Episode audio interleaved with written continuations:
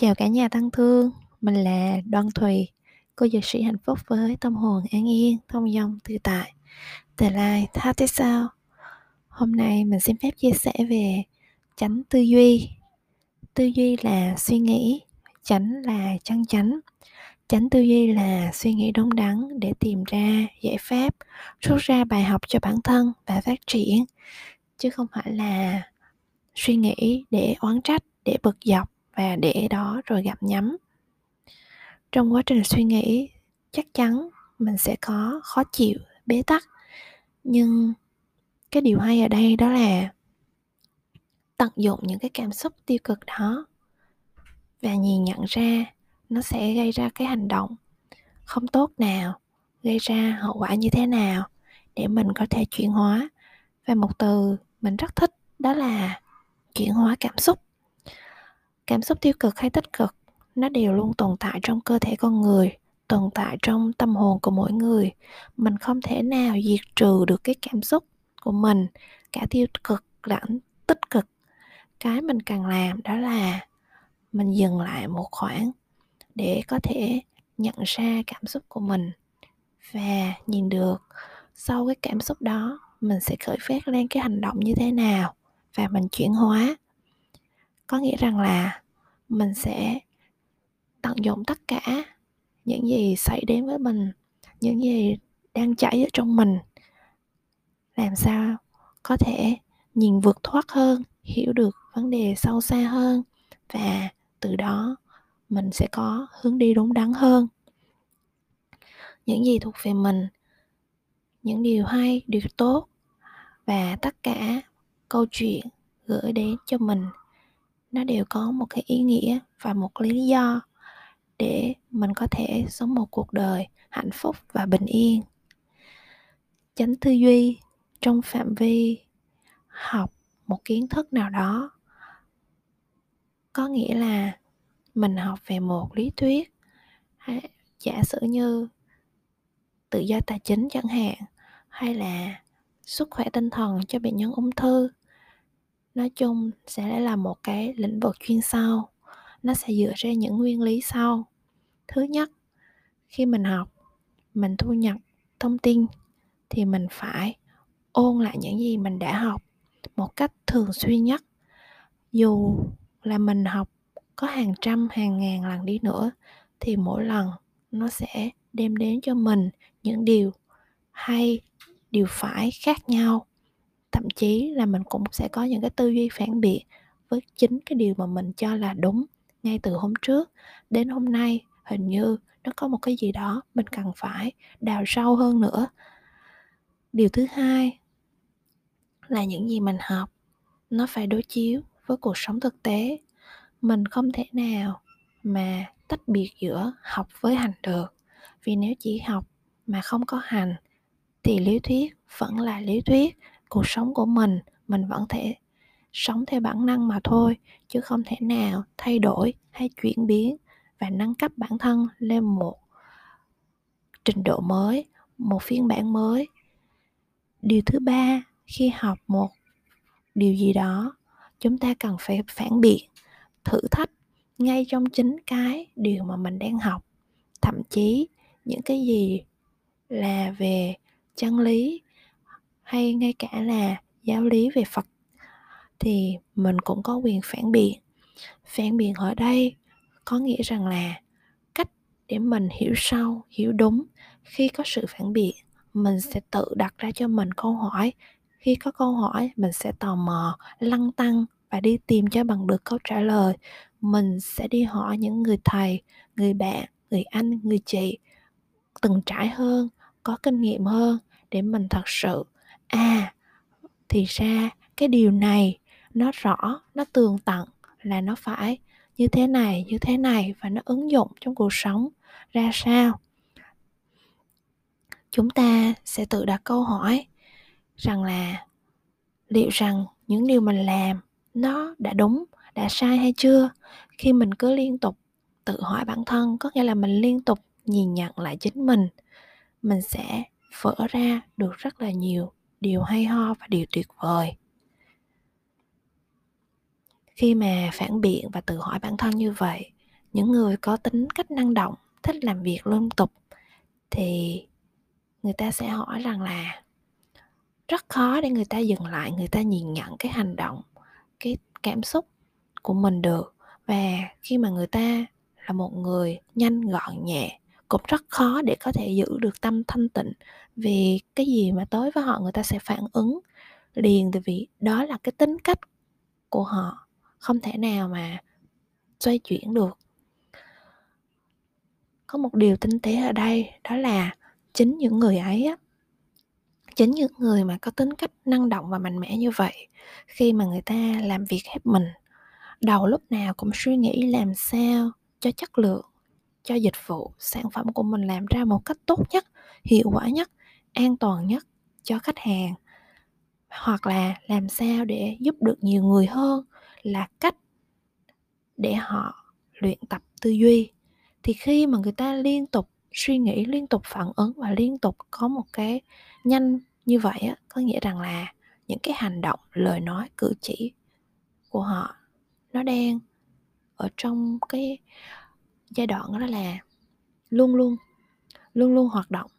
Luôn luôn hoạt động ở đây có nghĩa rằng là người ta phải làm như vậy, người ta đang có một cái ý thiện, ý lành là làm sao để có mọi người tốt hơn, mọi người khỏe hơn, mọi người sống vui hơn, và người ta cần làm nhiều hơn, và người ta cứ làm, làm mãi như vậy. Thì khi mà làm như vậy á, có nghĩa rằng là người ta đang gieo hạt một cách liên tục với cái tâm ý của mình là muốn cho đi và muốn được rằng là cái chất lượng mình làm ra sản phẩm là cao nhất. Thì cái thứ nhất là cái suy nghĩ của họ nè, cái thứ hai là cái hành động của họ nó gấp rất là nhiều lần, thì khiến cho cái việc mà trổ quả nó sẽ gặt được những cái trái ngọt. Và khi mà người ta làm được ra những cái thành quả tốt như vậy á, chắc chắn họ sẽ cảm thấy bình yên. À, và khi mà cảm thấy bình yên như vậy á, tự nhiên người ta có cái khoảng lặng để nhìn nhận lại tất cả mọi thứ. Nên là à, nhiều người hỏi mình cứ lăn tăn làm việc thì làm sao mình có thể có thời gian để lắng mình lại.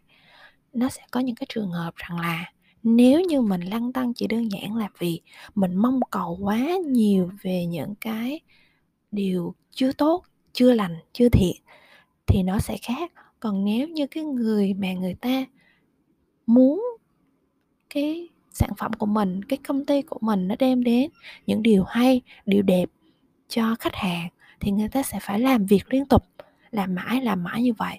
Thì tự khắc cái quá trình quan sát, phân tích, đúc kết của họ nó được đặt trong một cái áp lực cao, một cái áp suất mà nó có thể tạo ra được cái viên kim cương.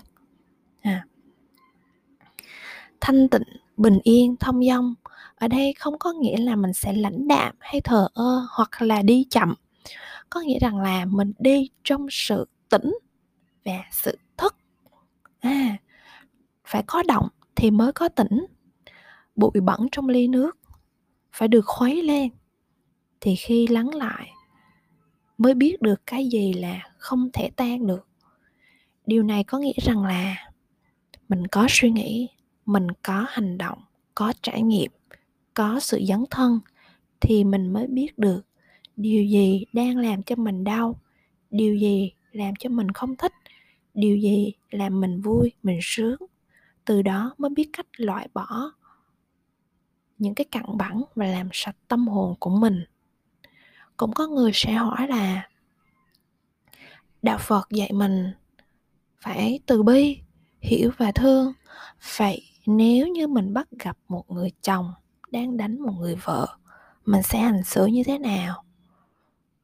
Nếu nhìn nhận thì cả hai đều đáng thương, vậy thì mình hãy để cho người ta đánh tiếp và không nên trách cứ, không nên phán xét hay là như thế nào? Mình cứ để như vậy hay sao? Một điều thực tế đó là bạo lực gia đình là hành động cần phải lên án. Lên án ở đây có nghĩa là mình sẽ làm sao mà cái hành động này nó giảm thiểu một cách tối đa nhất, ở trong cái cách là phương thức bình tĩnh nhất, chứ không phải rằng là mình sẽ đưa cái người chồng này lên trên cái bàn cân là phán xét anh ấy. Ừ. Đúng, người vợ cần được bảo vệ, người chồng cần bị xử phạt. Nhưng chậm lại một tí nhé. Với một người không đủ lý trí thì người ta mới có gây ra những cái hành động lỗ mãng như vậy. Những lời chê trách, buộc tội, phán xét liệu rằng có tác động được gì với người này hay không? Đương nhiên sẽ cần phải có kỷ luật răn đe. Nhưng nếu như kết hợp cái việc kỷ luật đó với phương án tạo cơ hội để cho người chồng làm những việc tốt hơn, nói ra suy nghĩ của mình, nói ra cảm xúc của mình, và khi mà anh ta được đón nhận, được đồng cảm, được ghi nhận thì họ sẽ nhận ra được cái sai của mình và sẽ có thể thay đổi. Ừ. Ngay cả giáo lý Đạo Phật thực chất ra nó là những điều rất hay. Mình phải nghe, ngẫm, nghĩ và thực hành liên tục. Thực hành ở đây mình sẽ đưa nó vào trong cuộc sống. Mình sẽ có những cái nhìn đa chiều hơn, và thậm chí là mình phải có một cái câu hỏi đặt ra nghi ngờ rằng là nó có thật sự đúng hoàn toàn hay không? Có chỗ nào chưa phù hợp? Có bị hở chỗ nào? Và nếu như ở trong thực tế, mình sẽ phải đưa ra những cái phương án nào cho nó phù hợp nhất với cái việc ứng dụng này. Thì khi mà mình có một sự nghi ngờ, nghi ngờ ở đây có nghĩa là không phải là mình sẽ phản bác nó, mà nghi ngờ để mình hiểu sâu, hiểu cặn kẽ hơn. Thì chính cái việc mà mong muốn sự phản biện và mong muốn tìm ra cái gốc rễ ngọn ngành, nó sẽ giúp cho chúng ta có một sự đào luyện chắc chắn, một sự đào luyện ở cái gọi là tận cùng của vấn đề. Đấy, khi mà khi mà mình hiểu được cái tận cùng của vấn đề, cảm giác nó rất là sướng, nó rất là đã, và cảm thấy như là ồ, oh, mọi thứ hiện tại hình như nó rất là đơn giản, thực chất nó là như vậy. Và khi mình đào sâu vào gốc rễ, mình thấy mọi thứ nó đều có nguyên nhân, kết quả cả. À. Và một điều là khi mà chân lý nó đã đúng thì càng phản biện, càng đặt câu hỏi, càng nghi ngờ thì chúng ta lại càng thấm được cái sự đúng đắn của nó. Đó là một điều mà thật sự rất là kỳ diệu. Ở đây có nghĩa rằng là mình hãy suy nghĩ, tư duy một cách đúng đắn. Thật sự rất là khó để mình hiểu được một cách đúng đắn là như thế nào. Đương nhiên, cái tiêu chí của mình nó sẽ dựa trên những cái như là thiện, lành và cho đi không mong cầu. Thì khi mà mình có những cái tiêu chí như vậy, mình ứng dụng vào trong cái bài tập là suy nghĩ một cách đúng đắn. Khó, rất khó. Nhưng khi mà mình làm được như vậy, mình hiểu được cái sự khó, mình sẽ vỡ ra được chân lý. Và trong cuộc sống này, mọi thứ vận hành, có lẽ cái cốt lõi nhất nó sẽ dựa trên ba cái. Thứ nhất đó là trí tuệ, thứ hai đó là đạo đức, thứ ba là nghị lực. Ba cái này nó giống như là cái kiềng ba chân, một cái công cụ vững chắc để mình tạo ra những cái sự đánh giá dựa trên cái này. Mình nhận diện được bốn cái ô vuông. Thứ nhất, vấn đề. À, khi mà mình có trí tuệ mình sẽ nhìn ra được là cái vấn đề này mình đang gặp là cái gì. Và khi nhìn ra được thì bắt đầu mình mới vừa có, nếu như phối hợp cả luôn cả được đạo đức và nghị lực luôn.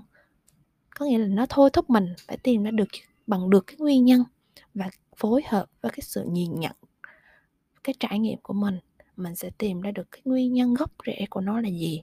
Và khi mình hiểu được cái nguyên nhân gốc rễ, mình sẽ biết cách đi tìm phương pháp giải quyết nó, có nghĩa là cái con đường mình đi.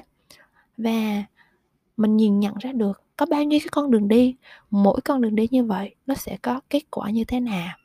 À, tự khắc mỗi người trong hành trình sống, làm việc, trải nghiệm của mình sẽ tự nhận ra được tất cả mọi thứ, mọi việc nó đều sẽ vận hành trên ba cái giá trị cốt lõi. Thứ nhất đó là trí tuệ, đạo đức và nghị lực.